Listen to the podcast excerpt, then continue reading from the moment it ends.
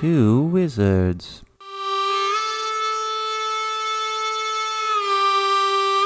Two wizards?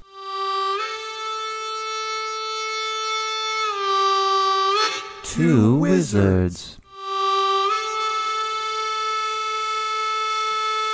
Two wizards. I am interested to see like what the next generation of like goofy goofy kids names is gonna be. Um, because like we, I, I think we're well, okay, give it like another five years, and then that that cohort will be in like college, and I'll see them. But because yeah, like we're, we're we're definitely out of like kind of Game of Thrones um inspired. Like I don't think anybody's naming their kids Khaleesi anymore. Yeah. Um, but uh, but yeah, man, I would love to see yeah, just what the next what the next thing is. Like whatever sort of like weird fumbling to get through uh, roll call or whatever. see what see what it is. Just where are the Uh, weebs, Josh? Like you and I grew up in a time when it was okay, like it became acceptable to become a weeb, and like now these weebs Mm-hmm. are reproducing. We're getting shortchanged, man. There's no like War Metal Greymon, you know, coming Mm-hmm. out for for the next pick in the roster. Like, there's no Pikachu. There's I know there's a Goku out there. I've seen Goku. I've seen like Goku's a couple times, Goku's, but that's- like Oh my god, that's awesome. or like Aang. I know that I've seen like an Aang a couple times, like you know, on Reddit or something like, "Oh, look at this kid's name," ha ha ha. But like, it's not bad enough, and I'm really disappointed. Yeah, I think, y- and you know, maybe that is a wrong that will get righted soon, or whatever. Yeah, what would what would that even be? What would be the next? Like, what's what? But that, but I guess that's also part of it too. Like, there just isn't the same uh, kind of like big, like huge cultural moment. Like, like, like that's what Harry Potter was, and everybody was naming their kid Hermione or like Ron or whatever. Uh, and then that kind of died out. And then there was Game of Thrones. But yeah, like within the last few years, there just hasn't been. I don't know. There hasn't been like a giant like must see TV or like or like film franchise that everybody's super excited about. I don't know. Maybe that's maybe that's calling on to us then. Maybe that is our like next uh, call to adventure. And in twenty years kids? time. Well, well, well, well, that, but then also through the Two Wizards podcast, all of our silly ideas. Maybe in twenty years' time, there's going to be a bunch of Gershons running around. Oh my god, I just imagine you as like a not weathered. You're like in your you know mid 40s, and you've been teaching classical Greek that you know whatever school you're teaching it at, Yeah. and you're going down the list, and you're like, all right, let's see, Hufflepuff, okay, cool. Uh, Beyonce three, okay, cool. JetBlue Ivy, all right. I'm sorry, Gershon is is there a Gershon in here? That's me, Professor. That's a name I haven't heard in a long time. yeah, and I just, I just like time. slowly, I just take off my glasses and my hands trembling, and I just start start like the shallow breathing, like. So, this day has finally come. this day is finally here. oh man, Ludmila? Is that yeah, Lud, Lud, Lud, Ludmilla. is that is that Russian? No, my parents were really big fans of this podcast called the Two Wizards Podcast. I don't know. Wizards podcast, Weird. something. and then I'm like, I like shake that off. I start I start the lecture, and then knock, knock, knock. Uh, hey, sorry, I'm late. I couldn't find the room. All right, take a seat. What? What's your name? Uh, Boro Tone. Uh, There, there. Why are we, why do we have yokai named children? Like, the yokai. but it's eh, they're they're gonna be the weebs, right? So like they're gonna have super white names. So like you know, uh, Boru Borutan O'Malley or or or. Yeah. uh, Bake or uh, no, what's the ceiling licker? Um, Oh, uh, ceiling uh, grandma. Um, yeah, yeah, yeah, Kasa Obake, the angry umbrella one. Like, oh, yeah, yeah, Right, right, right. Kasa Obake? Yeah, that's me. It's just like Obake? the football player. He's like this big hulking thing. You know what your Yeah. name means, son? Yeah, damn it. Yeah, I do. Yeah, damn it, I do. People call me Casey. No, I'm gonna call you Kasa Obake. I'm sorry. No, I'm gonna call you Gasubaki. Uh, or, or, or what was the uh, bean bean washer one? Uh, Uh, sh- sh- shuka, shuka. What- Well, well, that was the sound that it would make. Azuki Arai. Yeah. Yeah, that's right, Azuki Araki. Or, and then yeah, it's like Wash my beak. yeah, shuki shuki. just like roll up each day. All right, son, where's your red beans? And they better be clean. It's kind of messed up, Mister. Yeah, well, you know, so's your name. Blame your parents, not me. Yeah. Blame your parents for listening to that amazing thing called the Two Wizards podcast. And my name is Wizards Mark, and I'm a wizard. and my name is Josh, and I'm a wizard, and we are here not only to peer into the abyss so that you don't have to, uh, but also give you uh, naming suggestions for your for, for your children um, that will in no way come back to haunt them, maybe even literally in some cases. Uh, but uh, but yeah, Mark, it's great to be here again, um, and we are uh, we are continuing with this very thrilling introduction that you set up last week. Uh, and we're going to be talking some more about the chupacabra. Yes, we are, Josh. But before we get into that, I we got to get into this, buddy. What is in your wizard's cup? Ah, well, yes. So, so I know last time we we uh, we uh, aimed for the sun, uh, and kind of we was was going to do like some sort of like bloody drinking thing, something like that. Um, and I again, don't get me wrong, I love me some Bloody Marys, but you know, you, everything in moderation. You know, kind of kind of mixed up a little bit. Uh, so I'm actually kind of. I think this might be a two wizards first. Uh, I have with me a couple of Stella Artois.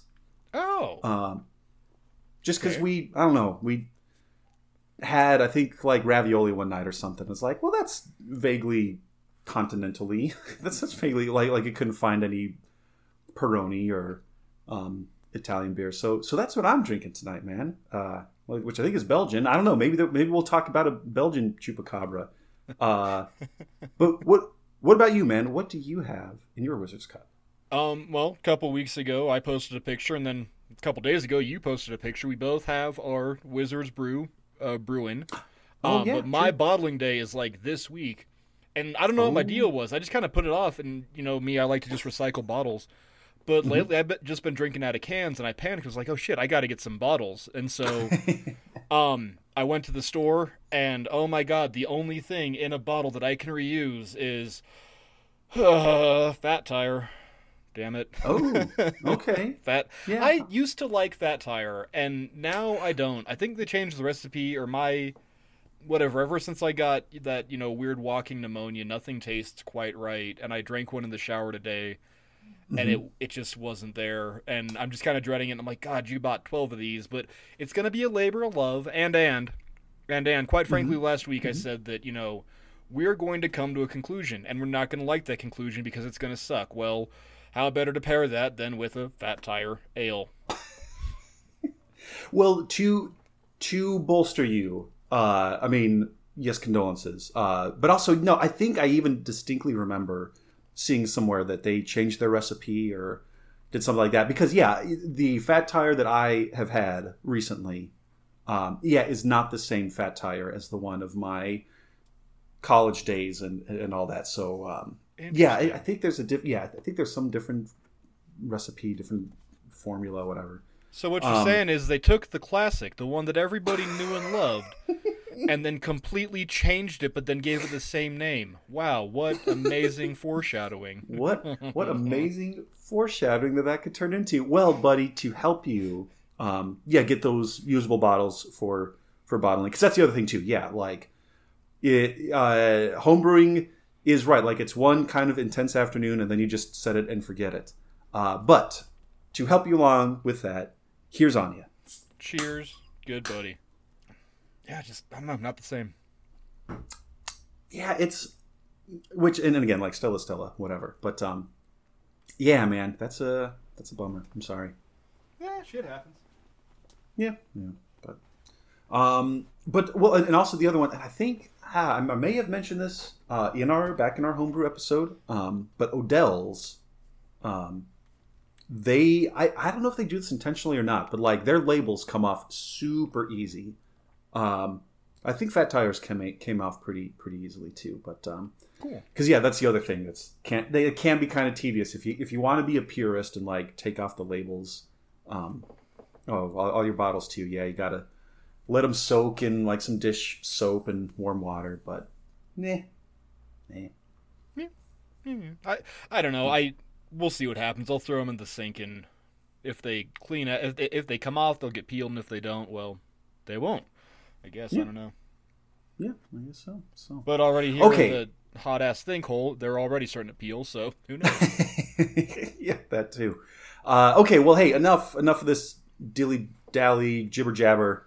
Um, what what? Okay, Mark, and, and and I won't like spoil it, but man, that little segue that you had did not really inspire a lot of hope in me about where we're going to go in this next um, chupacabra episode. But maybe I don't know. Maybe I'm maybe I'm reading too much into it. Maybe it's actually not that bad. So so last last episode we talked about the OG, uh, how it was based in Puerto Rico, Mhm. and only in the mid and only in the mid '90s. Uh, so, but then it sounds like everybody got chupacabra fever. yeah, it's that's really fair to say. Um, last week we did only focus on the OG events in the uh, the with, dealing with the Puerto Rico uh, attacks and sightings, and then like we kind of came to the conclusion that well something was doing it, and it definitely wasn't the creature from Species. All respect due to Dr. Benjamin Radford. Damn it, this rabbit hole goes a little bit deeper. And just remember, buddy, it's gonna suck. Wink, wink, wink. Um, tonight we're gonna channel our inner goat sucker, and I'm gonna bounce around a lot more. This is not gonna be nearly as linear and cut and dry as it was last week, because I went down a couple rabbit holes. I promised you last week that we were gonna get into like ancient chupacabras. You know, maybe. Um, but I also found a lot of conflation and just like a lot of um, what do you call pseudoscience when it's like history? Do you know what I'm talking about? Like Oh yeah, yeah. It's like, um, yeah. What do you call that? Alt, al- alternative history i get the best one i can ever think of is that like medusa wasn't a gorgon she was a black chick and everybody saw her dreadlocks and thought it was snake hair. It's like okay no it's not. Stop it. That's right, right. a lot of what i got into and then at a couple points i had to like totally stop and restart and that got on my nerves. But what we're getting tonight is a little bit more distilled but it's also going to get super weird so let's just get into it good buddy. All right. Um, when we last left our favorite blood sucking, maybe winged, maybe not thing, it had just taken off like wildfire in Puerto Rico. And it really got a lot of exposure when it was featured on the uh, Latin American version of Oprah, Cristina, which I found Oh, yeah. a video of. It's on, I found it in segments across um, uh, Daily Motion and um, uh, that other site, YouTube. Jesus Christ, Mark. Um, on YouTube. In a couple chunks. Um, if your Spanish is good, you can check it out, and you'll get the gist of it. It's a lot of like, oh man, the these chickens are dead. There's no blood. Uh, sin tiene sing- sangre. Like, yeah, no blood in there. Um, whether or not the spread of this was based on actual monster sightings or just Cristina, I'll leave up to you and the listeners and just bear it all in mind. But we're going to pick back up in March of 1996 when Tropical Storm Chupacabra made landfall, hitting largely Hispanic neighborhoods in Florida and Mexico almost simultaneously. Josh, these back right into each other, and it's insane how they hit at almost the same time. Huh. Um, we're starting in Florida. One witness's statement in ruralish Miami, so read that as like nor- more northern Miami, if I'm getting my Okay. blocking right here. Um, She reported seeing two winged creatures flying out of the sky that would swoop down and kill her animals. These creatures had big black eyes, um, a mouthful of fangs, and a pair of huge wings. Mind you, huge wings. Not like the little stubby ones that could crow hop on, but these were like big old membranous wings. They also Gotcha. had a spine of thorn like objects running down their back and a long tail with a hook at the end, which she watched grab the animals with, pin them down, and suck their blood. Holy cow. Okay. I don't know. Chupacabra leveled up. Maybe in crossing the ocean, like, you know, it's like you got to learn fly and you got to learn surf to get across the ocean, and oh, baby, did Yeah. it. yeah, could be. At the same time, so again, all also remember, all this happened like at the exact same time, and that's the other weird whirlwind is correlating all these sources of like, these things happened. This person saw this. This person saw this. But then you also get the through line of like major news outlets reporting. Uh, one of those major news outlets was Primero Impacto, and I'm sure you watched that growing up. Oh, in the valley. yeah! yeah, Yeah. Primer impacto. Oh, hell yeah, dude. yeah, man. That and Sabado Gigante, man. Like that is what taught me So good. Spanish. Yeah, Um, so good. yeah. Uh, Primero Impacto reported that 24 goat or sorry, 24 chickens and two goats were murdered in the typical style in the Miami-Dade area, but they blamed it on Sancharios and other satanic cults, and that is a weird through line that also got picked up in the 90s with the chupacabra. It wasn't just some weird bizarre Oh. animal; it also became like metaphysical. It, it wasn't Yeah. just maybe some like cut and dry thing. It was also no, no, no. It's a demon. And like last week, we talked a little bit about uh, uh Chemo Soto, and he had adopted Mm-hmm. the theory that well, there's sulfur everywhere they go. Maybe it is a demon. So like Right. the Right. legend yes Mm. ands itself and grows upon itself. In little in the Little Havana section of Miami, multiple chick multiple attacks occurred on chickens that were killed in their cages. They, they were just uh, remember the cockfighter uh, Jorge, Oh, and right. he uh-huh. reported finding all those roosters dead and drained of blood. Same Mm-hmm. deal, but just in Little Havana. In Little Havana, uh, one woman in little in the Little Havana section reported seeing a large maroon-colored gorilla-looking thing, which walked shoot. calmly across her backyard and into some plantain bushes and disappeared. Once again, the chupacabra might have been a giant monkey, just you know, running around the island of Puerto Rico. I don't know, but I also want to point out uh, Florida has its own type of Bigfoot that is endemic called the Myakka skunk ape, Oh, okay. and you see these in Myakka State Park. But this is on the other side. So if Florida is a penis and Miami is you know the the bottom of the shaft, well, this is the taint of the shaft in Myakka. That is the last time I will call Florida a dick. I'm sorry. Just it's Florida, man. You can't not. It is, 46 right, it is. It just Yeah. is. Shit, just you know, we just gotta call him like my name is Mark, and I calls him like I sees him. As I choke on fat tire, excuse me. Forty-six animals were killed despite being safely locked in their respective pens, according to one Luis R. Shepard, which I now understand the irony of that name as I read it oh, out Oh, loud. yeah. Mm-hmm. He did see the thing in question, however, but he said that the creature was not the same chupacabra from Puerto Rico. He said it was actually a robot. And he also maintained that this robot was being made was being controlled by aliens for reasons. He didn't really know the reasons. I don't know, buddy. I'm just I, I I'm a wizard and I gotta report it. That's Yeah, That's you, know, you are you, you are uh, following in the footsteps of that true wizard Herodotus and saying this is just what they say. This is just what they say. oh gosh, there's giant ants, all and don't talk to me about the population of India. It gets real dark.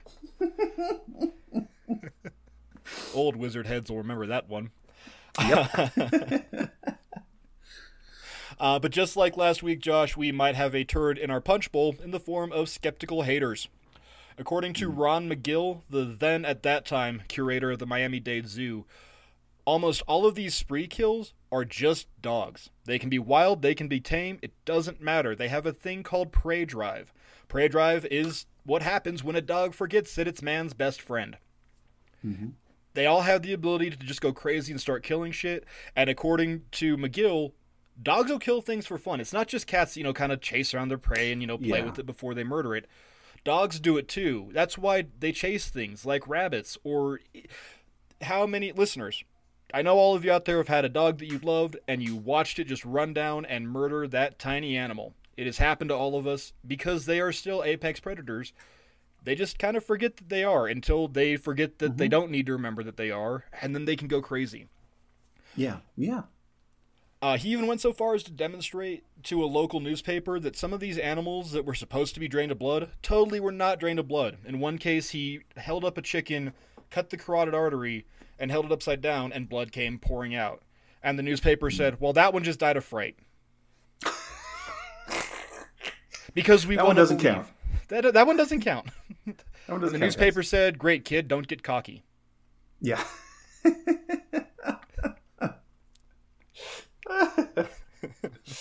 I also got to play that card again of the farm boy and say that I have watched good dogs just break bad and yes and into just killing anything. I we came home one day from school and like the neighbor's dog had jumped the fence and this was a cool dog. It had jumped our fence and killed like 8 ducks in the span of like 30 seconds. Yeah.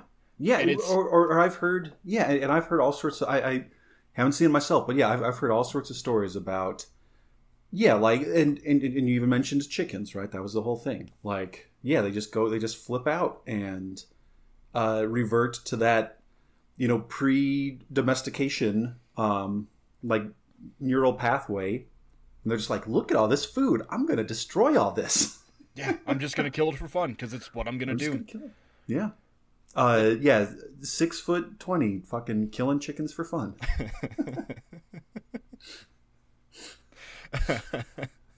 Um, yeah, but I've seen it happen, and it's gross and terrible in its own right. It is at this point that the escalation of brutality in attacks, in some cases, starts to get out of hand. We're not draining animals of blood anymore. It's more akin to that, uh, you know, murder in the petting zoo where it killed the goats and there was blood everywhere. Uh, once again, listeners, you should have already known this, but content warning for you know animal brutality because it is Oh, about to right, get gross yep. here.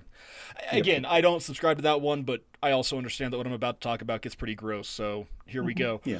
Um, instead of just draining blood, it just got violent and it just got gross. Um, multiple cattle mutilations were occurring in the American Midwest at this time. Uh, one out of Wisconsin saw an eight week old Holstein calves, which were found frozen. Two were totally skinned, while the other six had been skinned from the neck down. Just Oh my god. weirdly. In this case, these Yeah. were all drained of blood. Wow. Oof. In Klamath Falls, Oregon, shit got super weird. Starting in December of 1995, when a pregnant cow was found dead, of course, missing her mm-hmm. right ear. The hide was cut away from her face, and the tongue was cut lengthwise along the top section of the tongue.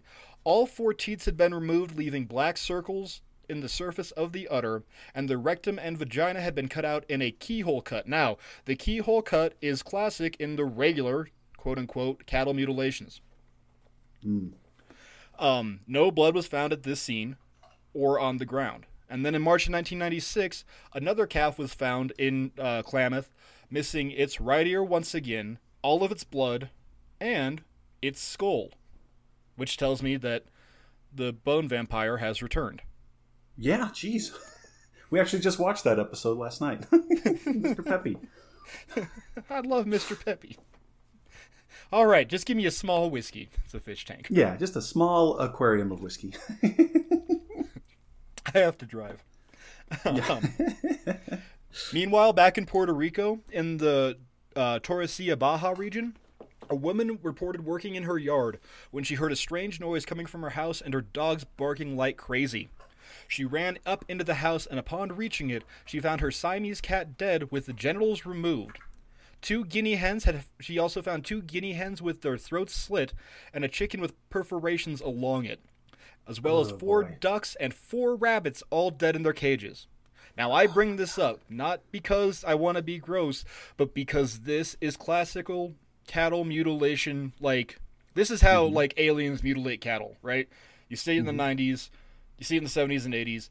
You know, cows are missing genitals, uh, mucous membrane, and a, a lot of times you can put it down to like, well, yeah, because you know that's the easiest part to get into for uh, maggots. But this happened in a matter of minutes, Josh. In a matter of minutes, goddammit. And and and the ones in the Midwest and in uh, Oregon that happened during the winter. There's no maggots running around. Yeah, right. Yeah. Hmm. hmm.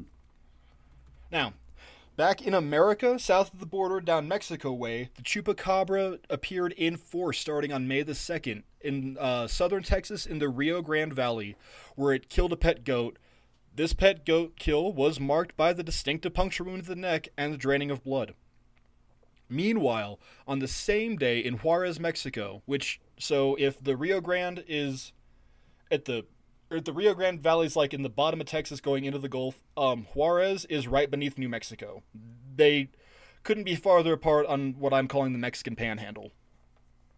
In Juarez, multiple dogs and other small mammals were found drained of blood with the same chupacabra mark.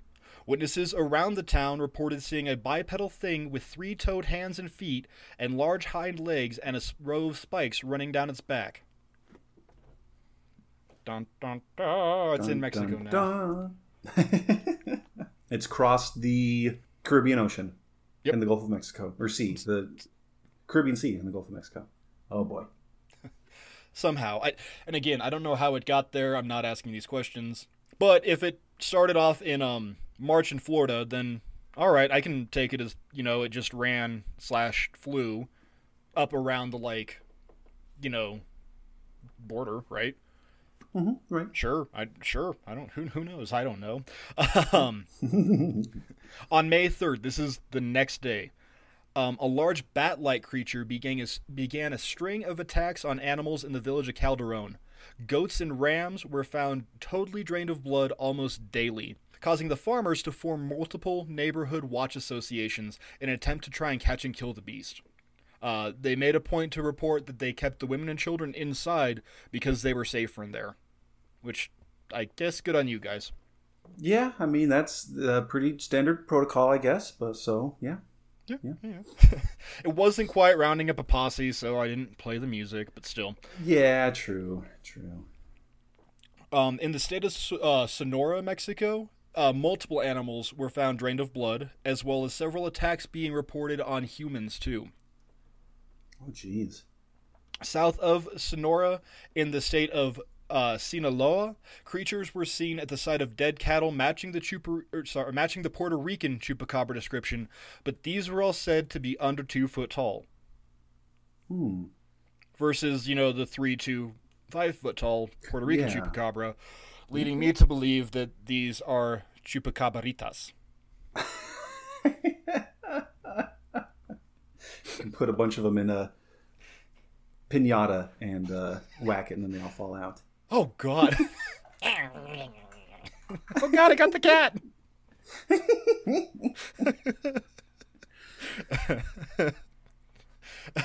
Jesus Christ! That I don't know why that image just kind of freaked me out. Um, fuck, Josh! I, I got the shivers. That was sorry, weird. no, sorry. I was man. I didn't you're- realize that Stella was an evil beer. it's good. It's good to find these and know where they're at. Um, six other Mexican states reported multiple attacks on animals and sightings of the chupacabra, all on May third. Man, that's So that's once that- again, that- I got to take a beat here and go. This is 1996. We're not getting chupacabra TikTok. We're not getting chupacabra Twitter. right. Like, And as popular as Cristina is, like, still like a limited broadcast. You know, it's it's not like uh, yeah, like it's not like people are watching Cristina uh, talk show clips on on their smartphones or whatever. But yeah, no, that was a one-time airing. Like. yeah, hmm. it's weird to me how quickly these all came about. Um, the worst one that I found though was of one family called the Espinosas who reported finding a winged creature standing on the chest of their son inside of his bedroom. They opened the Oh door my and God. saw it. The thing then flew out the window. The boy and his brother both reported the smell of wet dog permeating the room. Ooh. Okay. That's pretty horrible. Yeah, and I would I yeah. I and it's it's just weird. It's just I, that one really sticks with me. Um there's a thing called lechuza. It's uh it, mostly Hispanic folklore. Um, my boss at City Market used to talk about it like, oh, if your bad lechuza is gonna get you, and uh, it's a winged bird woman that like sits at the foot of your bed and screams at you if you've been bad. It's more like a boogeyman than anything, but like Gotcha. that one's got real Lechuza vibes to me. That also sounds super familiar. I'm trying to remember if anybody, like growing up there, if, if anybody had any La Chusa stories, but hmm. Okay. One time all he told me like, "Oh yeah, my mom told me about Lechuza would come and get me if I was bad." I was like, "What the hell did you just say?" like, because like I I had heard about it because you know I was the weirdo reading winged humanoid books when I was a kid, but I was like, "Wait, come again now, please." Yeah. Once again, Josh, just like last week, I don't know about you, but I'm getting a really weird feeling of, well, where the hell did this thing come from? Because it just popped up in Puerto Rico, except maybe the vampire of Moca, but that's not what we're looking at here. And Yeah. truth be told, I am willing to believe that it is a certain amount of panic because Chupacabra just seemed to appear out of nowhere, right? Right, buddy? Right. Wink, wink, wink. Right. Right. Wink. Wink. But what if I was to tell you that they might have already been in America all along? dun dun dun. What I'm about to tell you, take with a margarita's rim worth of salt.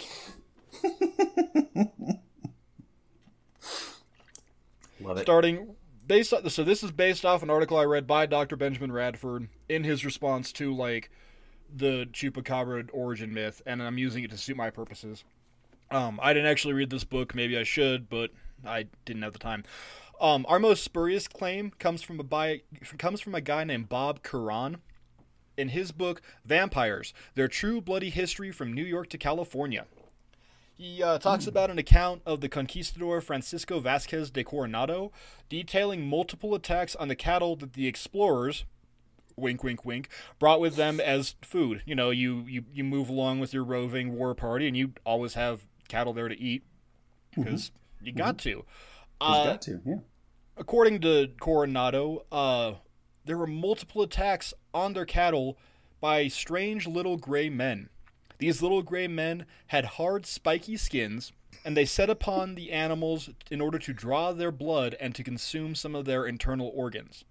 They were only driven away by fire uh, when the men frightened them away with torches to push them back. Members of the local Zuni nation, where Coronado was stationed at the time, so this is southwestern um, uh, or South American Southwest. Right, um, right. They told them they told the Spaniards that these were a tribe of cannibals who would drink the blood of men and kill them. They also had the ability to become either a coyote or a bird at will. Now, Oh dang. Okay. I'm not saying that these are shape shifting dwarf, but what I am saying is I remember the uh, peacock breeder, you know, sitting in his like peacock bunker, and the thing walks in on four legs and then stands upright.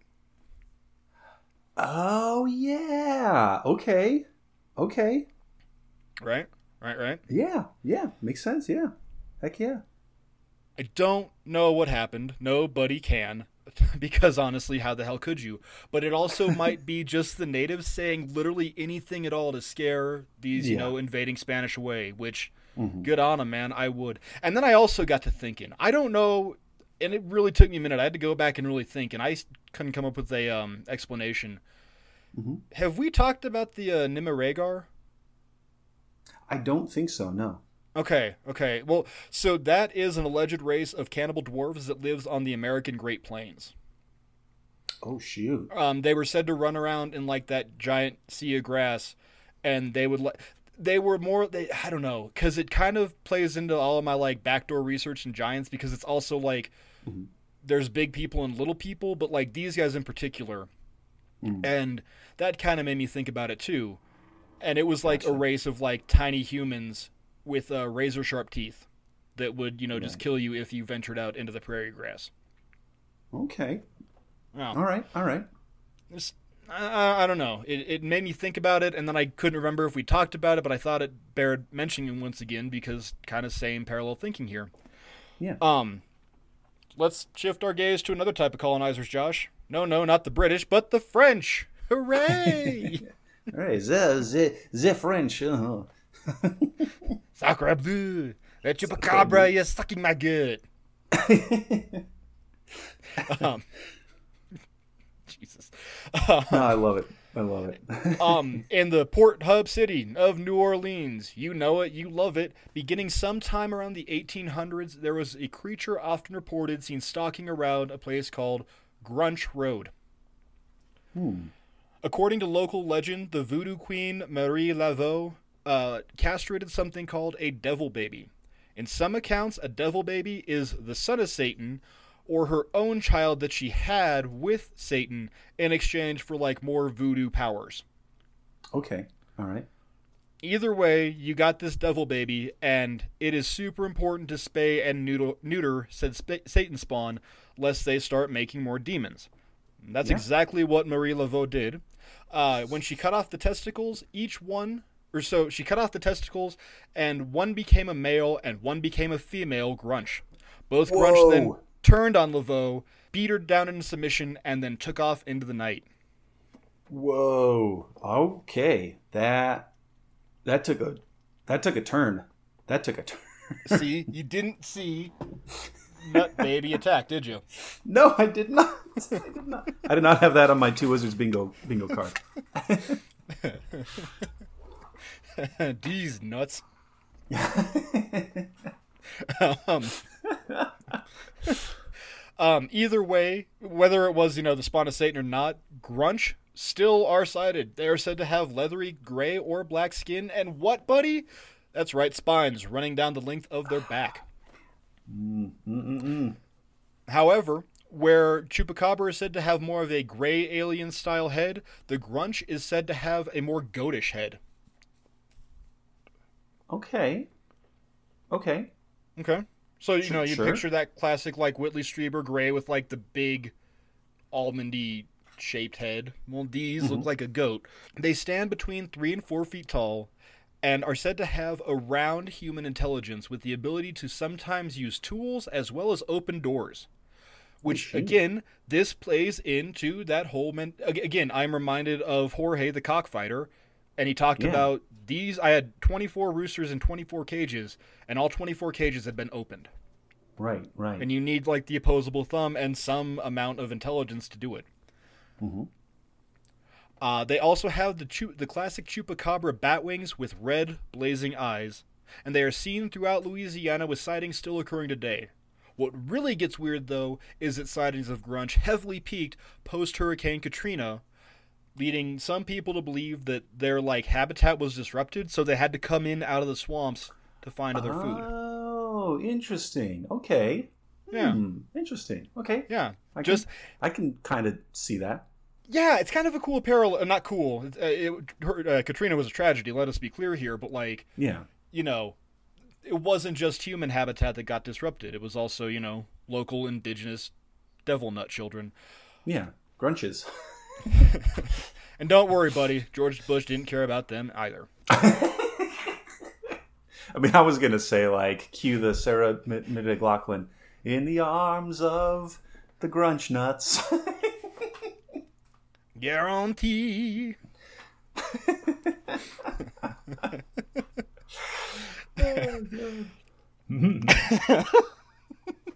Sorry, there he goes again. Got the giggle. oh, yep. future Mark, put in some Sarah McLachlan here. Uh, it's like this fucking chupacabra, like shaking, trying to like exsanguinate and shaking, but it's got like a broken proboscis, so it can't. And it's like, Yeah. with your help, you can give blood to at least three chupacabras in a day and maintain these horrific devil-based beasts. and its glowing bright red eyes just turn like a, a slightly dimmer hue of red. its its little spines are all limp. It's it's got a, like Yeah. a busted wing.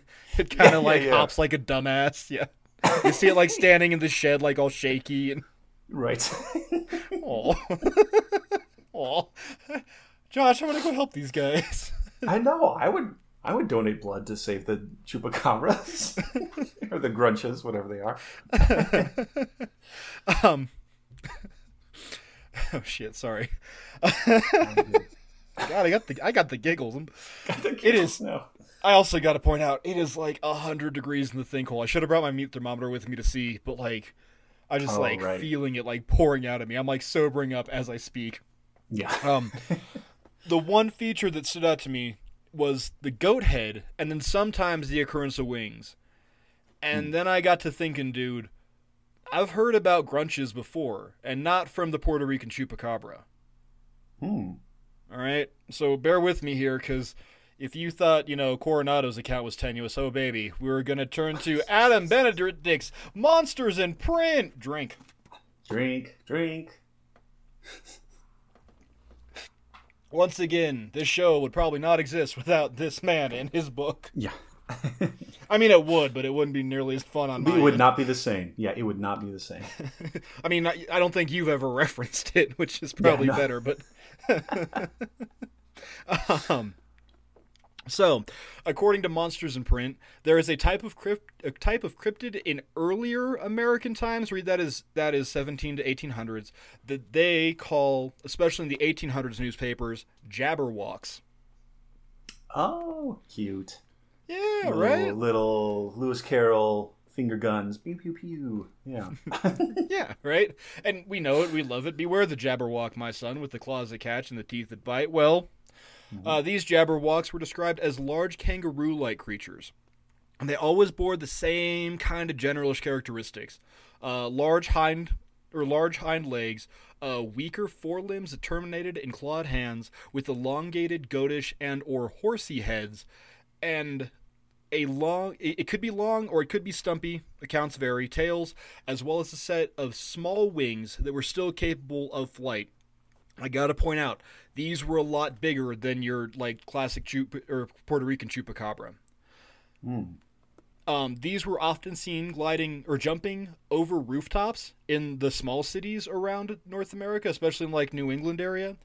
Or they would you know go molest the false uh, the small jesus christ go molest the small farmsteads and were frequently blamed for animal murder. Oh wow. um so i'm just going to read here from monsters in print. This comes out of the news and herald october 20th 1877 terrific encounter in field near near cuyahoga witnessed throughout by a member of a well-known family. Beware the jabberwock my son. Beware the frumious bandersnatch. So that was the headline here. The St. Louis Republican gives an account of a terrific encounter between a bull and an unknown species of monster that has of late appeared in the Mississippi River and on its banks. Story told uh, by Mr. Jabez Smith, one of the most reliable men in the community. Because, of course, we got to establish the character of the person we're reporting on. I love course. 1800s newspaper. Yep. Yep. Um, one evening recently, Mr. Smith's son went to pasture to drive a bull home. Just upon arriving at the pasture, he heard an unearthly noise into the woods. The boy dodged behind a fence, and the bull squared himself to the unseen enemy. In a moment more from sorry. In a moment more from the edge of the woodland, there appeared a head upon a swaying neck of at least twenty feet in length. Remember, I said these things are huge. Yeah. True. The head was that of a great dog or a wolf, save that it had a prolongation into a huge bill or hoary jaws. This bill the monster opened at intervals, displaying a row of great fangs upon each division. While it opened on its own, each occasion was emitted with a hissing loud enough to be heard at great distance. From the back of its head and a down and a sorry, from the back of its head and adown the neck depended a mane of coarse reddish hair. The monster retained its position for a moment or two, swaying its head gently back and forth, when its eyes fell upon the bull. Then, at once, showed signs of great excitement. It snorted fiercely, then a hissing sound, almost continuous, and it would repeatedly open its immense jaws and snap them together with the report like that of a rifle.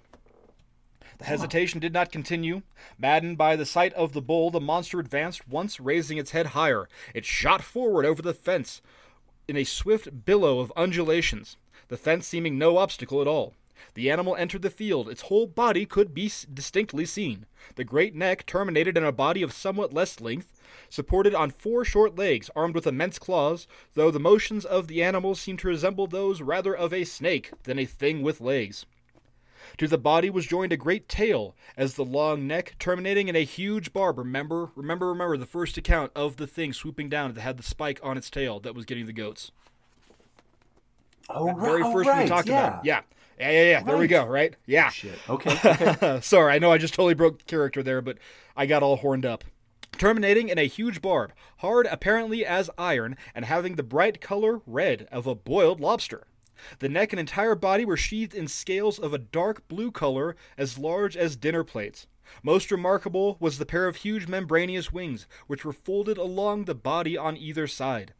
The appearance of the great reptile was indescribably fearful and repulsive. It moved toward the bull, hissing loudly and sweeping about the apparently doomed animal in decreasing circles of extent.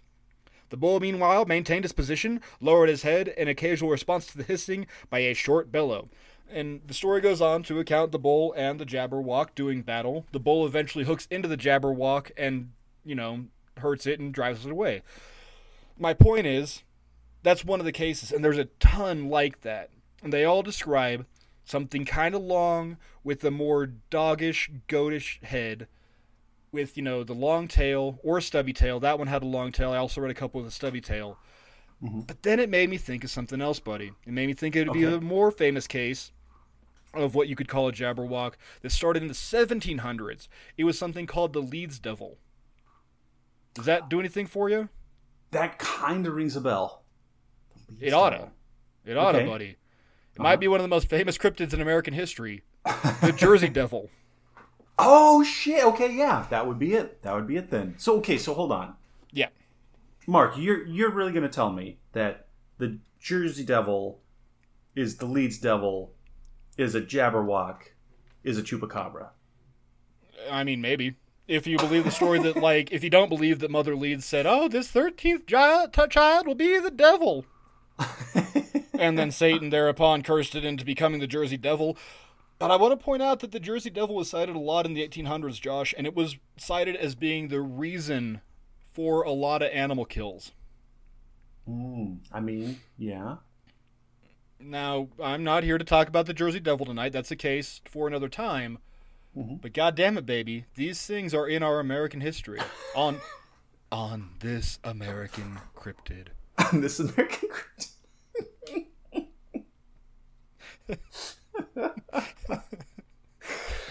oh god, that's awesome.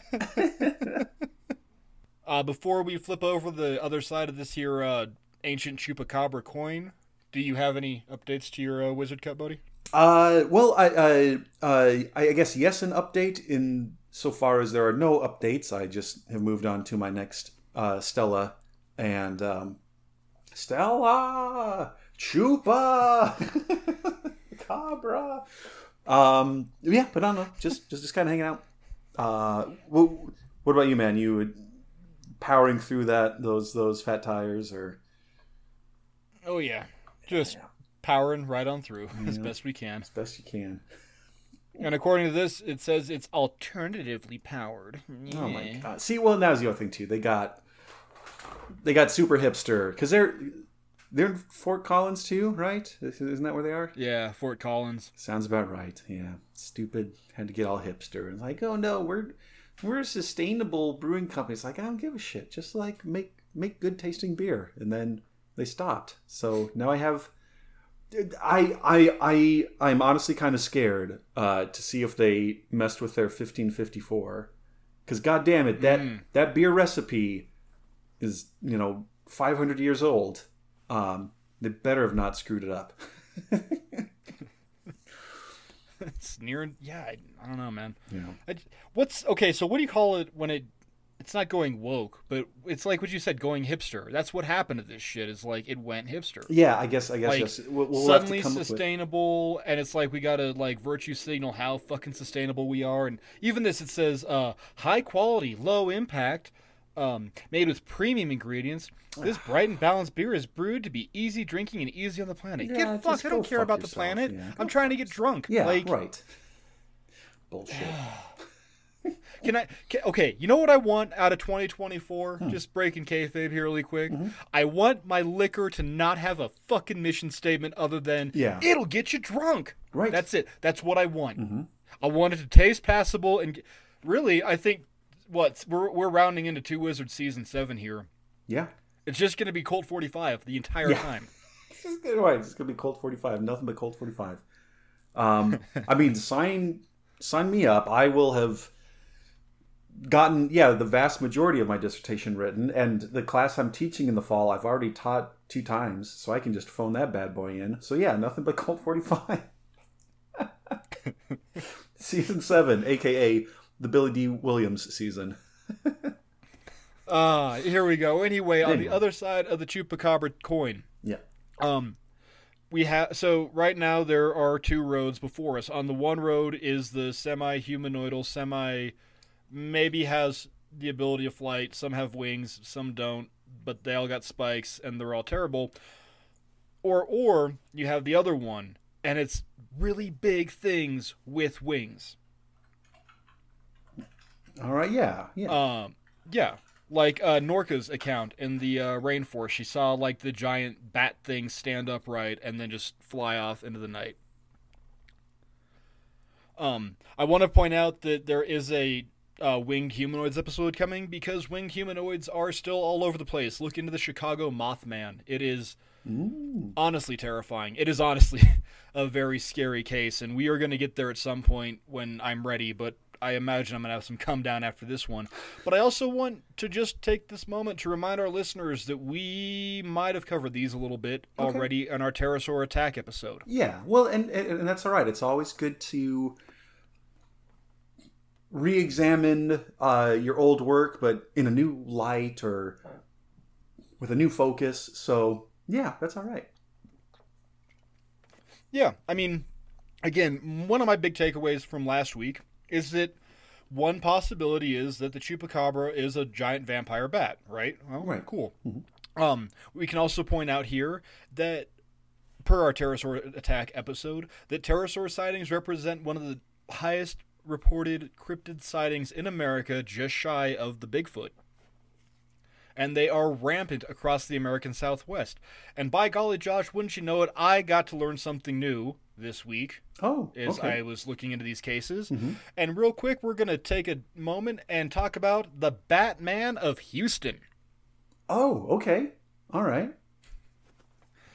Um, in the Houston Heights neighborhood, on the night of June 18th, 1953, three residents reported seeing a man with giant wings like a bat perched in a nearby tree. They watched it for a moment, and then it let out a flash of bright yellow light, which seemed to come out of its head, right? It's- Whoa. Okay. yeah, yeah. Um, kind of made me think of our Men in Black episode on Can't We Show the Kids the bright flash, of, like Right, yeah. neuralize people. Mhm. The neuralizer. Uh, you guys won't hear that one yet, but don't worry, it's coming. Uh, but this wasn't the first sighting of this thing, Josh. It was actually the luckiest sighting, however, oh. because it was seen by three people, and those three people were not harmed. Oh wow. Okay. According to police record, up to this point in June, um, some people had reported being attacked by this big winged man at least 13 times. Holy cow. Uh, I the the best one that I found and my favorite that I can't even corroborate because I'm not about to pay for newspapers.com to look at your stupid archive bullshit, but still came from a woman who reported being pulled from her car while she was driving. Whoa. Whoa. Okay. The thing that pulled her from her car, she said, resembled a man and had large, battish wings. Oh my god. Oh my god. Okay. Um, this happened a week prior to this sighting on June the 12th. Um, the real monster here, though, is paywalls because I couldn't find more about this, but I can tell you that um, around this time, it so around this time, multiple people saw this thing, and a lot of weird shit was happening in the Houston Heights. One account talked about a uh, local a local high-ranking Houston official who was pulled over wearing just his underwear in the car, and a trench coat was found in his back seat. Now, Okay. All right. now, now, I know, I know, I'm supposed to be talking about chupacabras here, but oh my god, can we just break and talk about how much fun it is to have like a tree-dwelling se- sex pest? Because that's the funnier story to me, and that's the bat wings. Is this, this trench coat he like unfurls and ha ha ha? Here's my dick, assholes. Again, I'll go back to um, an- another our- of our common refrains. I want to believe. I want to believe. want to believe. Um, at this, at the same time, around the area of one of the attacks, a um, African American man was captured with stolen goods on him from a woman's house, where she said she saw the Batman leaving. I don't know. Again, I can't look into these newspaper stories Yeah. from you know seventy something years ago, and I'm really bummed about it. But it doesn't really matter. All I want you to take away is that people were attacked 13 times in the Houston Heights neighborhood, and then the thing disappeared until the 1990s, Josh. the 1990s. The same time as when the chupacabras had already made landfall in America, a large winged thing was sighted throughout the Houston Heights area once again, but most cryptically, it seemed to be nesting on top of the Bel Air Theater. Multiple theater employees and theater attendees saw something swooping over houses coming from this theater. Uh, it was always accompanied by a signature yellow glow. Interesting. Okay. All right, so yeah, whatever Yeah. the like Houston flavor is, it's moved from uh, bright blood red to yellow. Hmm. Yeah, yeah, yeah. Um, but once again, I am reminded of the Calderon creature, which is the only chupacabra-related sighting that actually attacked people. Remember, it Oh, stood right. on the kid's chest and hissed. Right, yeah. right, right. We should also point out here that further reports of winged humanoids are thick throughout south throughout southern Texas and Mexico, and most of these predate the initial Mothman sightings from the 60s. Mm. People saw these for years, and they just kind of took it as like weird local folklore and whatever the hell else. And also, also, also, I need to be that hacky guy and throw out that Mayan mythology has a demon bat god named Camazotz who drank the blood of the dead and I think was the blood of the dead. I don't know. Okay. But when you look into chupacabras and then when you go down the rabbit hole that I did, this keeps popping up and it's always on a fucking Tumblr blog from like 2007. And I'm just like, thank you. I know about Camazotz. That's not what I'm here for, guys. I'm not looking for mytho history, Right, but right, I right. appreciate your effort. So there you go, Tumblr. I did it for you. Are you happy? Please continue to ignore two wizards before you call us problematic. Meanwhile, Meanwhile, Back at the ranch, hmm. at an actual ranch, Josh, outside of San Antonio, Texas, in the 1990s, a Texas rancher claimed to have captured a chupacabra in a coyote trap. oh dang! All right, He actually captured one of these sons of bitches. dang. He then promptly killed it and took a ton of pictures of it. He also sent the body to a local college for identification, and guess what doesn't exist anymore? That's That- right, buddy. The pictures and the body. God damn it! God damn it! I know. I again, there is an Indiana Jones warehouse somewhere with all this shit in it, and it's called the Smithsonian. Yeah. Like, Man, son of a bitch! Can't we? I know. I, yeah, I hate it. I hate it. I hate it. Dri- drives you crazy. It's enough to make you want to pull your hair out, and then you got patchy hair, Yeah.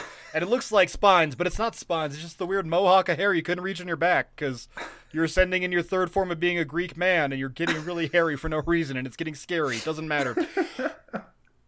In Hesperia, California, during the same time in the 1990s, multiple sightings of chupacabra were reported, and we need to point out that these are the Puerto Rican strain hmm. by locals throughout most of the following year through 1996 into 1997.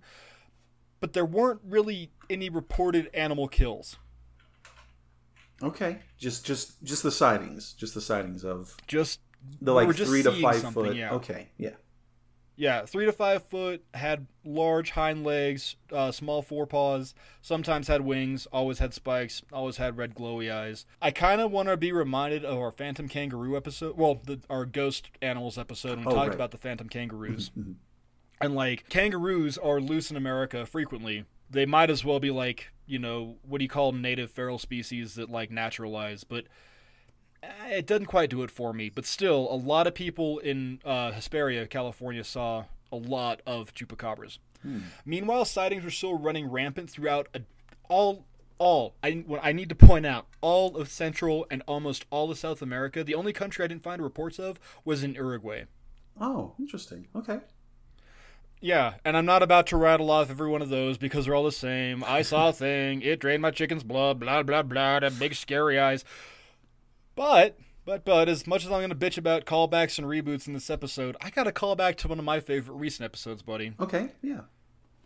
Uh, this one took place in Calama, Chile, and you may remember this being the spot of the close encounter of the third kind, just the one time, of the telepathic football.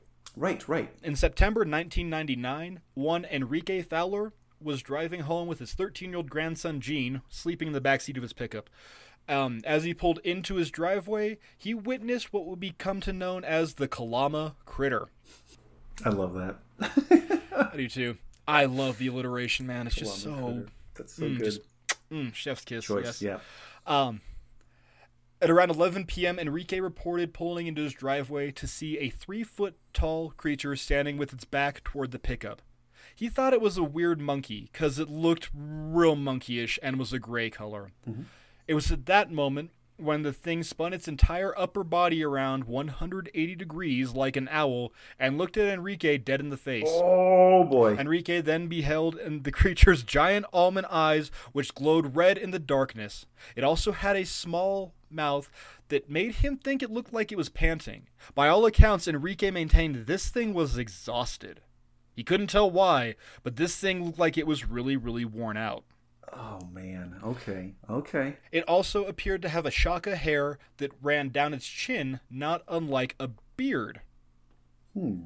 The torso was squat and had short arms which it kept tucked tightly into its body. But Enrique reported that the claws sticking out of the hands could retract, and that it was retracting them rhythmically in time with the opening and closing of the mouth. Again, he thought it was like panting or breathing or just like taking a beat, you know? Mhm, mhm. Um, after only a single moment of watching, the creature turned around the other 180 degrees after rotating its upper body and took a uh, three meter high jump that cleared Enrique's security fence and disappeared into the night. Oh my god. Okay. Let's go. Uh, this is the only sighting of the critter, but it is a super cool parallel that I wanted to point out. It's also important to point out here that this might be another one of those weird alien, you know, interactions because both Enrique and his grandson Gene were stricken with severe allergic reactions across their skin. Whoa. And then on a sad note, Enrique died the following year in October of a massive heart attack, despite being in very good health and only 60 years old.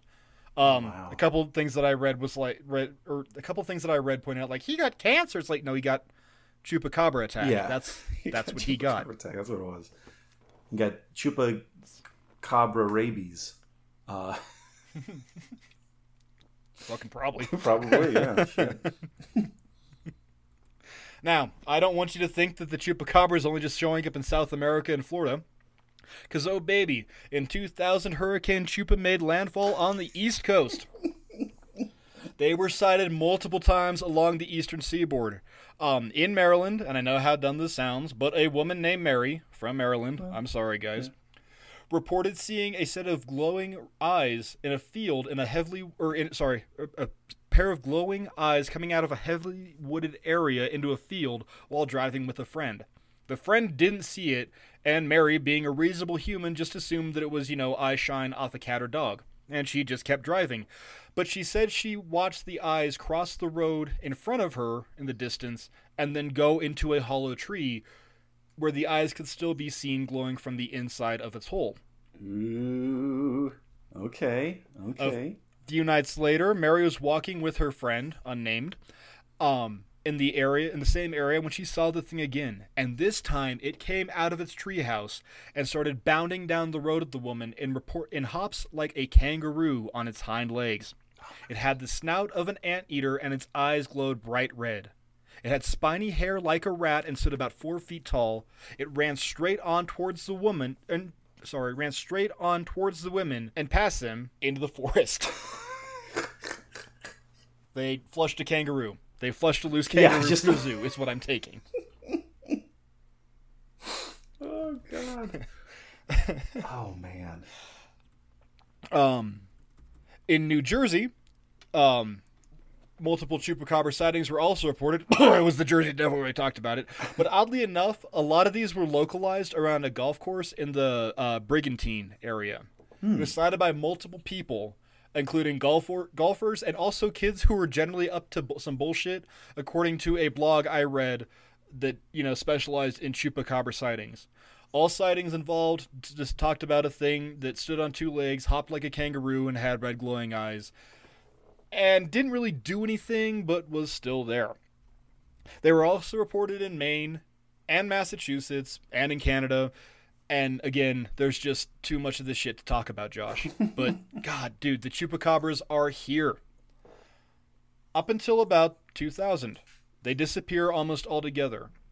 Kills stopped, um, sightings almost completely cease, but they're already in the cultural zeitgeist. I want to take a minute to point out here, like, this isn't just a cryptid. Like, this is Bigfoot 2.0, and it is a huge part of the American culture. We talked about last week how like one appeared on X Files, Right. one showed up on Dexter's Lab as like a titular creature.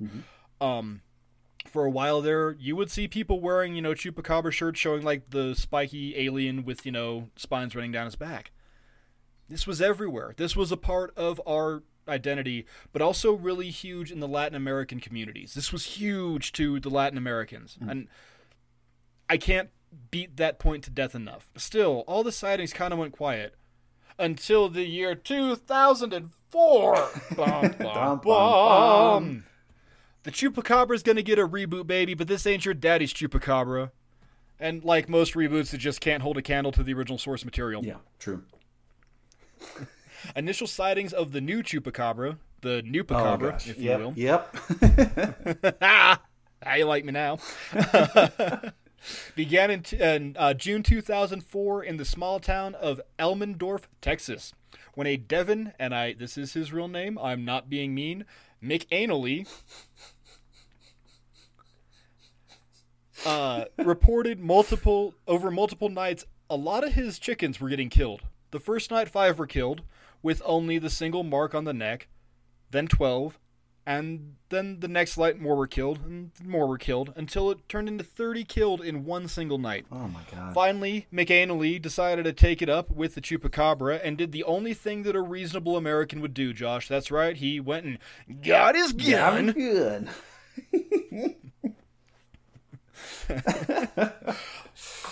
One afternoon, he was alerted to something being amiss when he heard his dogs barking. Rav- uh, sorry, when he heard his dogs barking at something in his field, he turned and looked back at what he reported as to be something like a greyhound sprinting across the field.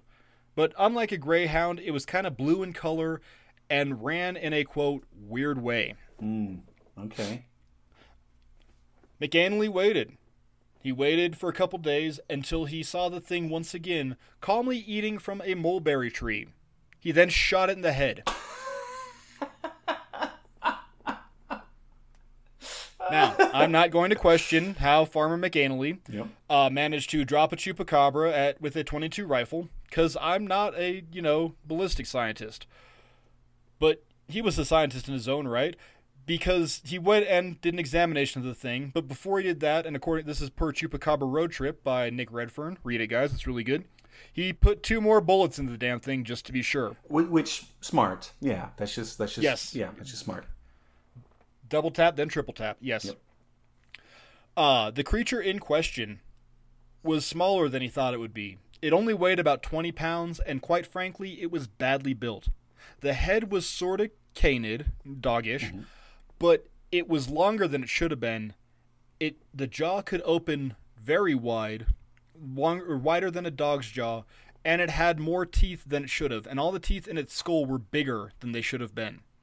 The forelimbs were shorter than the ones on its hind end, and it had a rat's kind and it had like a rat tail, so a long, scrawny tail, totally devoid of fur. He then took this body to his neighbors, who were also confused or just didn't want any part of this weirdness, and took a bunch of pictures. And then he buried it in red clay in a hope to preserve the body, just in case somebody, you know, wanted to talk about that thing he saw. Yeah, yeah. So he's doing all the Um, he's doing all the right things, do, doing all the things you should do. To yeah, doing all the right things. Yeah, especially the bearing it red clay. Like, good on him, man. Like, mm-hmm. shy, you know, putting it in like your mini fridge. That'd be weird, yeah, right? yeah. hey, you want to see my thing? I shot it. No, no, Grandpa McAnally, I don't. All right, kids, we're gonna go visit your grandpa. You know how he gets; he's a little old. If he asks if you want to see the chupacabra in his fridge, just say yes. go along with it. I saw it last time, Mom. It smelled really weird. it made the popsicles taste funny. I don't want to. um, he took the pictures that he had taken to a local uh, uh, grocery store, and he put them up there. And from there, because he was he was trying to figure out like what the hell is this thing? Because he really didn't know, and he just kind of put them up like, hey, this is what I saw, this is what I took, and from there the story spread like wildfire. But it came out of the Latin or the elderly Hispanics in the area who then called it a chupacabra. Gotcha. Okay. They recognized it and said, "Hey, I know what this is. It killed a bunch of my brother's roosters in Puerto Rico about 10 years ago." Mm, okay. Okay. In October 2004, um, there was another sighting from the O'Quinn family in Pollok, Texas. They saw something big and weird running out of the, running from out sorry running from one of their outbuildings to underneath their house, underneath the crawl space. Uh, one of the sons, Terry O'Quinn, decided, well, I'm going to check it out because I'm young, dumb, and full of hubris. and he saw a medium sized dog thing that was completely devoid of hair, with bluish skin and larger than normal claws, and a mouth full of sharp teeth that were bigger than it should have. Oh wow. Rather than taking any, taking any chances, his dad, Ben O'Quinn, shot it in the fucking head. Yeah, smart. Again, smart. Doing that thing. Smart. That is what you. Okay, I, I want to point out here, guys. You see a Bigfoot in the woods, leave him be. He's not hurting you. You see a chupacabra, shoot in the fucking head. It's gonna come get your chickens. Yeah, yeah. Just just take care of it there and then. Shoot shoot first. Ask questions later. Bury it in red clay. Yeah. Worst case scenario, got you got to lie to your neighbor and say, "Oh no, I haven't seen your weird hairless cat. I don't know what happened to it. No, I- no." um, Ben, the father, then called his sister-in-law, one Stacy Womack, who worked at a local veterinarian's office, to see if she could tell him anything, because, well, she's a vet and probably the person with the most experience in the area. Uh, this did little more than to make shit even weirder, Josh. Upon examination, they found that the mouth had larger teeth than it should have, a jaw that could unhinge wider than it should be able to, and forelimbs that were shorter than the hind limbs. Her best guess was that it was just a fox with mange. Okay. All right. Maybe. But also, skin condition at a goddamn Enrique Fowler in Chile. Just saying. Hmm. Just yeah. saying. No. True. Um. Uh, sightings of these cr- animals, creatures, mysterious beasts, cryptids, whatever the hell you want to call them, they continued throughout rural Texas until 2007, when the maybe hero, not hero of our story, one Phyllis Canion, uh, began losing animals around her home. At first, she reported just losing some kittens that had just been born, and then some rabbits, and then some chickens, and then a couple goats. oh my God. And really, the logical answer was that there's a bobcat in the area. Mm-hmm. And then she saw something running around her farmstead at twilight. She then called her neighbors to see if they had seen the thing, and they had too. And I imagine instead of rounding up a posse on the way to round up a posse, somebody hit the fucking thing while it was crossing a road.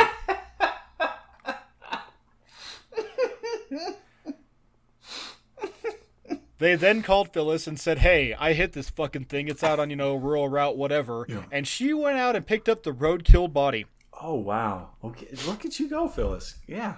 Jeez. Right? Like, yeah, doing work, being a real scientist in your own right. Mm-hmm. She took numerous pictures of the creature, which can be found online. Um, and just like the thing from Elmendorf, it was hairless, Josh. It was blue skinned, and it had the same type of weird, scraggly ass body. She also reported the thing having deep, searing blue eyes. Okay. oh, Blue. Okay. Blue now. Wow. All right. Blue. Okay. Okay. Spoilers, you'll understand this, but she got the thing taxidermied. Oh yeah. I would get that thing taxidermied. Heck yeah. Yeah, yeah. So that is the head of the thing she found. Um, she, like I say, she got it taxidermied and preserved for all posterity. Yep. Um, she also did what you know, uh, McAnally didn't, and she kept the body in her deep freeze refrigerator, Mm. where it probably turned her bomb pops fuzzy. I imagine. she also had a sample of its skin, or she also took a sample of it to a local community college to have it uh, processed to reveal a what? Josh, give me a drum roll here. Da. A coyote. Oh. It was 100% a coyote with a skin disease called mange. Yeah, I was I was gonna say that does look uh, like again would be terrifying, and I would be very upset if it was killing all my li- livestock. Um, but yeah, that is very much like a, a, a canid of some sort. That Yeah. yeah, yeah, yeah, yeah. Yeah. but Josh, just like Game of Thrones, people are unsatisfied with endings often and will demand a redo whether they deserve it or not. And luckily, Canion kept the creature's head in her freezer to show to a Monster Quest crew who's going to reportedly be in the area to, you know, discuss the sightings. She then gave it to cryptozoologist Ken Gerhard, and honestly, the uh, the the raw Monster Quest footage when she pulls out the head and Gerhard goes, "Oh shit! Well, I guess I guess there's a first time for everything." it's it's pretty great. Go check it out. It's online. She presents the head of this fucking thing to Gerhard, and he's just, "Oh, okay. Well then." Um, Gerhard then tapped into that sweet, sweet History Channel money and had the uh, head reprocessed, Josh, or, or retested. Okay, okay. Yeah. Um, and oh baby, the outcome was shocking to say the least. Whatever could it could it be? It was revealed to be second drum roll of the night, please. A coyote with mange, but but it also had a healthy amount of Mexican red wolf DNA. oh, okay. So, to be fair, this alleged creature in question was a mutant in its own right. Kind of. I yeah, I mean that is that is in that's a nice consolation prize of sorts. Yeah, like again, when we started the series out, I said the answers that we get aren't going to be satisfying, but they're still going to be here.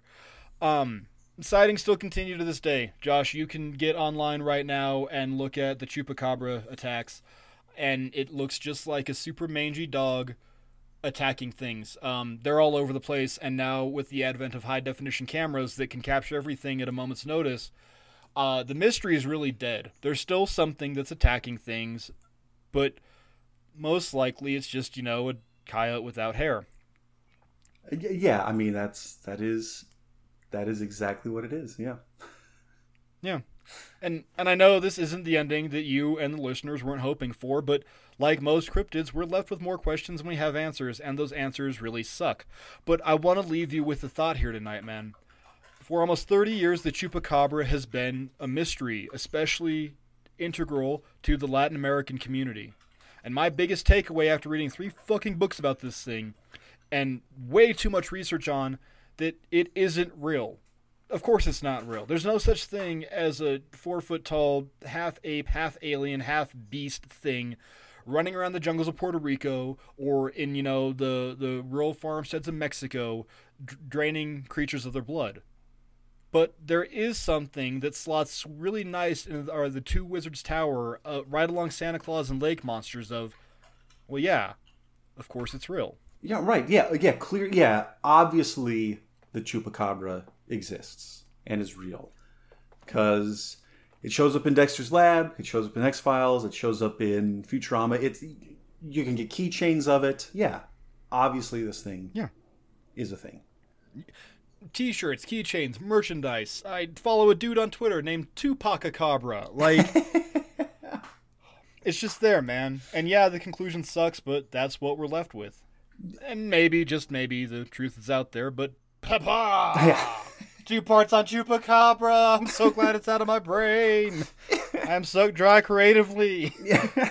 Josh, talk to me. How do you feel? Well, I so uh, as always, uh, hats off to you, Mark, for steering this episode. Because I know, because I, I know there's there's always and and and uh, yeah, a little bit behind the scenes, kind of breaking kayfabe. Um, yeah, there, there there there are sometimes those episodes that we plan, that you plan, or that I plan, where you think it's going to go one direction, and then you realize like, oh no, sh- shoot, it's just a coyote with mange, or it's just I don't know, w- whatever. And, but but yet, taking those episodes and still having, um, and, and, and yeah, still having the insights that we do, still having the epiphanies that we do. Um, that's that's also what what being two wizards is is about. Sometimes we stare in, into the abyss, and it's only like two feet deep. Um, sometimes we Yeah. sometimes we mix up some potion that we're super jazzed about, and it's just fat tire. but all the same, well and and, and, and even and I'm, I'm I'm I'm kind of hung up on, on this too because you know, there were also parts where, where you were saying, um, well, hey, we're we're retreading ground here, or we've already talked about this thing. Um, but uh, but but but that's also, I think, part of it too. Is is is yeah, we have we, we have covered a lot of ground, and there's still a whole lot more grounds that, that there is to cover. Because you mentioned like, hey, okay, I'm just gonna like briefly like again do finger guns at the Jersey Devil. Uh, but then we'll eventually come back to that too. So, so, so yeah, man. I, I, I think even if, even if this this may have come off as anticlimactic, I still think this is like vintage Two wizard stuff. Uh, and and so thank you, thank you for like guiding me and guiding our listeners across this two part episode, talking about this weird thing that really only happened in 1995, but then people said, "Nah, it's been around forever." and It's just so weird. We Yeah. we just want to believe so damn bad, you know? Like everybody does, and it's and I want to too. And like I I drew a lot of a lot of loose straws here, but I'm pretty sure that the grunge is a thing. Mm-hmm. And I'm also pretty damn sure the Jersey Devil was a thing, at least for one point, and I'm also reasonably sure that there was probably an extant source of some type of prehistoric crap running around until humans killed them all in the form of Jabberwocks, because boy, there's a lot of those too. yeah, yeah, there's that there's that too. So, I I mean I I'm super excited, and and again, uh, uh, congratulations on another great episode. Thank you for another great episode. Thanks, buddy. And listeners, as always, we we love hearing from you. So so so so tell us what are what are your what, what, what are your recollections? Uh, did you grow up um, in Houston in the does the eighties, seventies, nineties? 50s? 50s? Well, 50s and then 90s, yeah. Oh, okay. Already, so maybe maybe you have some stories as well. Um, I'm also fascinated by this like weird primary, uh, uh, this weird primary color scheme that the chupacabra seem to occupy. Because is it red? Is it yellow? Is it blue?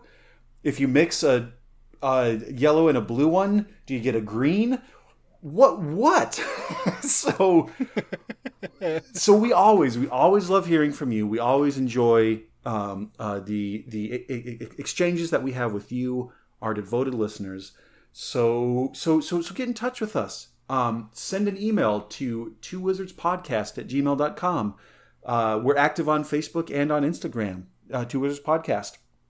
Find us on Twitter at Two Wizards Pod C1. Uh, I'm also on Twitter. You can find me, Josh, at Plaid Barbarian.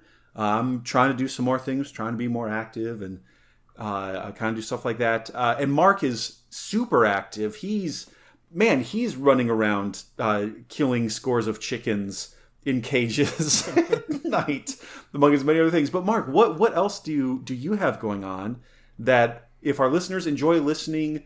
Uh, as redundant as, as that is, if, if they enjoy the Two Wizards podcast, what are some other things that they might enjoy? if you enjoyed me tonight talking about the chupacabra and you know how bad I want to believe, well, go check us out on uh, I can't wait to show my kids a weekly cinematic review podcast where me and my buddy Brad, um, and also Josh, that one's coming Oh, in the future that- here. that's true. Um, we discuss movies that were integral to us growing up as kids that the other one hasn't seen. And then we make the other one watch it, and then answer the super important question of when can I show this to my kids? Um, this week we did uh, Top Gun. Uh, don't listen to that one. Brad and I get real upset. Don't listen to the Top Gun episode, or do L- listen to it and understand why we prefer it. Because in this case, the reboot was better than the original. Yeah. Or or if you want to talk about the original that's better than the reboot's going to be, well, you can check me out on the Dangle podcast, a weekly retrospective rewatch of Mike Judge's King of the Hill, where me and my buddy Johnny take two episodes of that beloved adult animation classic and discuss it.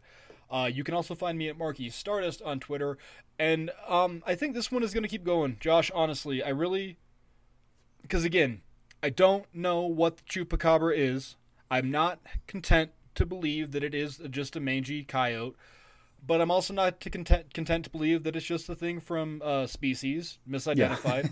I think there's something else out there, and I know that we have listeners all across America. I know we got a bunch in Puerto Rico. I know we got a bunch in Texas. Yeah. I know we got a handful in Mexico. So, guys, please, by all means, if you have see, seen something, please just say something. Just hit me up. I would love to do a, a chupacabra mailbag episode Oh, where you guys just like yeah. let me know what you have seen. That would be amazing. That'd be super sweet. Or to that end, any weird thing that we have covered. Uh, Josh, you're right, dude. In our backlog is a ton of this kind of thing. We love our cryptids. We love our yokai. We love our fearsome critters. And we also love our more grounded topics in history, you know, like Herodotus. so we're there. Find us there. Find me at Marky Stardust on Twitter. And, uh, you know, if nothing else, thank you for being here because y'all make it worthwhile. Yeah. And Yeah, I yeah, love each and every one of you, I think. Well, I I definitely love each and every one of you, and uh, and yeah, and I'm excited to uh, to to have you join us again uh, next week when we talk about, or maybe more chupacabra stuff. Hell, we can talk about more chupacabra stuff.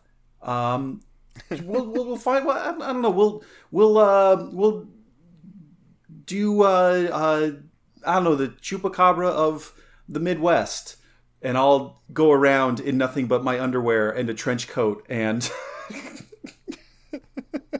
hide in the Join us next week when we do the uh, pledge drive to get Josh out of prison. It's gonna be a live episode, guys. It's gonna be great. Hope you're there. exactly, exactly. Uh, but everybody, uh, always a pleasure. Uh, uh, take care. Be well. Uh, my name is Josh, and I am a wizard. And my name is Mark, and I'm a wizard. Thank you for listening, guys. We love you all, everyone. Take care. He rolled upon his back, and after that, I killed them all! Ah! Ah!